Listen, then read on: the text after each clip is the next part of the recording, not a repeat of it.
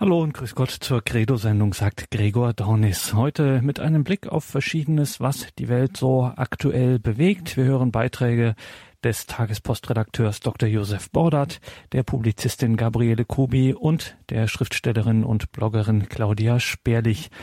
Dieses Jahr 2018 ist wie das vorangegangene Jahr 2017 ein Jahr der großen Gedenkzeiten, der großen Jubiläen und Gedenktage zu den schmerzlichen Ereignissen, deren wir in diesem Jahr gedenken, gehört der Dreißigjährige Krieg. Vor 400 Jahren brach er aus, ausgelöst durch den Prager Fenstersturz. Wie der Dreißigjährige Krieg historisch einzuordnen, ist dazu einige Anmerkungen von Dr. Josef Bordert, dem Tagespostredakteur.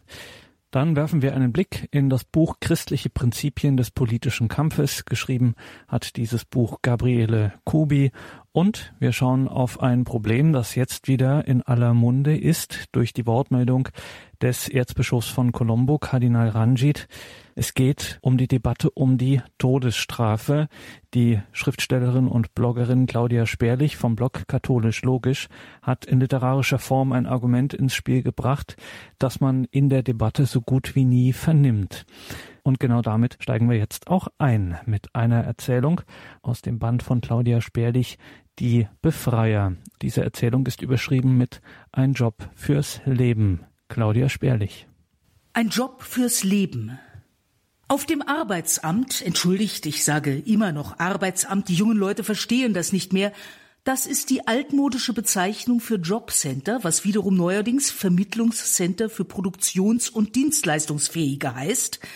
Also auf dem VfP war ich zur wöchentlichen Meldung. Die Angestellte rief meine Daten auf und fragte mich, was ich tue, um auf dem ersten Arbeitsmarkt eine Stelle zu finden. Ich antwortete leicht genervt, dass ich den Stellenmarkt lese und Bewerbungen schreibe, es nur leider für eine 57-Jährige nicht so ganz einfach sei, etwas zu finden. Den Ordner mit den zehn Absagen der letzten Woche legte ich vor. Ah, Sie haben sich auch bei einer Großschlachterei beworben. Ja, haben Sie denn die geforderte Qualifikation? Langsam fing ich an zu kochen. Sie haben meinen Lebenslauf vor sich. Ich bin ausgebildete Metzgerin. Falls es Sie interessiert, die Großschlachterei steht gegenüber von dem Laden, der bis vor fünf Jahren meine Ökofleischerei beherbergte. Soll ich Ihnen erklären, warum ich die Fleischerei nicht mehr habe? In der Regel lassen mich diese Amtsgänge kühl. Ich sehe sie als notwendiges Übel, um mein Geld zu bekommen, ebenso wie die Bewerbungen. Jeder Denkende weiß, dass es für Leute in meinem Alter keinen Arbeitsmarkt gibt, ich muss aber vor dem Amt so tun, als gäbe es ihn. Auch das Amt weiß, dass es keine Möglichkeiten für mich gibt, muss aber die Existenz seiner zahlreichen Angestellten rechtfertigen und Aufwand treiben. Aber diesmal kochte mir die Wut über das Amt und über diese elende Großschlechterei hoch. Ich hatte mich nur von Ökobauern beliefern lassen, hatte meine Zulieferer regelmäßig kontrolliert, hatte meine liebevoll hausgemachten Marinaden und Kräuterbuletten angeboten, und dann war dies Monster von einer Großschlachterei gekommen, hatte sich breit gemacht und mit seinen Schleuderpreisen mein Geschäft zerstört. Beworben hatte ich mich dort, weil ich genügend Bewerbungen vorweisen musste, und ich war über die Absage nicht traurig gewesen. Wenige Tage später flatterte mir ein amtlicher Brief ins Haus. Ich wurde zum VfB zitiert, um über ihre Situation zu sprechen. Grimmig lächelnd las ich das Bürokratendeutsch. In der folgenden Woche saß ich wieder einmal in dem kahlen, ungelüfteten Raum, der zur Hälfte ein offenes Wartezimmer, zur anderen Hälfte fünf ohne Sichtschutz nebeneinander stehende Schreibtische beherbergte. Nach nicht einmal zweistündiger Wartezeit wurde ich empfangen. Es wird Sie freuen zu hören, dass wir eine Arbeit für Sie gefunden haben. Ich freute mich wirklich, erwartete dabei nichts Besonderes, vielleicht eine befristete Putzstelle, obwohl selbst die seit der Herabsetzung der Schulpflicht auf fünf Jahre rar geworden sind. Aber es kam noch besser. Es sei eine Festanstellung mit Tarifvergütung. Wo? fragte ich gierig. Im Justizvollzug. Das war ein leiser Schreck, aber, dachte ich, auch als Schließerin kann man menschlich sein und vielleicht sogar hilfreich, ich sah mich schon meine Georg Büchner Ausgabe an Gefangene verleihen. Die Frau am Schreibtisch schob mir ein frisch ausgedrucktes Papier zu. Das Vorstellungsgespräch ist am Dienstag 8.30 Uhr.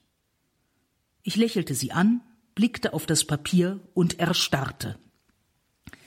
Das kann nicht wahr sein, sagte ich laut. Sie sah erstaunt und unwillig auf. Was gibt es denn? Ich holte Luft. Ich werde nicht als Vollstreckerin arbeiten. Ihre Miene wechselte von professioneller Freundlichkeit zu eisiger Strenge. Sie unterliegen der Mitwirkungspflicht. Ich werde nicht morden. Das verlangt ja auch niemand. Mord ist ja wohl etwas anderes als der Vollzug eines legalen Urteils. Hinrichtung ist Mord. Ich werde diese Arbeit nicht machen, unter keinen Umständen. Meine Stimme klang schrill. Ich hasse es, keine Gewalt über meine Stimme zu haben, aber ich kiekse immer, wenn ich aufgeregt bin. Die Wartenden in dem offenen Vorraum sahen zu uns herüber. Ein intellektuell wirkender älterer Herr nickte, eine platinblondierte junge Frau schüttelte entrüstet den Kopf, der sie begleitende Tätowierte raunte deutlich vernehmbar Kommunistenschlampe. Ich mühte mich, meine Stimme in die Gewalt zu bekommen und fuhr leiser fort. Ich habe mich jahrelang gegen diese verdammte Strafrechtsreform eingesetzt und werde mich nicht zur Henkerin machen lassen. Die korrekte Berufsbezeichnung ist bitteschön Vollstreckerin. Übrigens machen Sie sich vielleicht falsche Vorstellungen vom Berufsbild.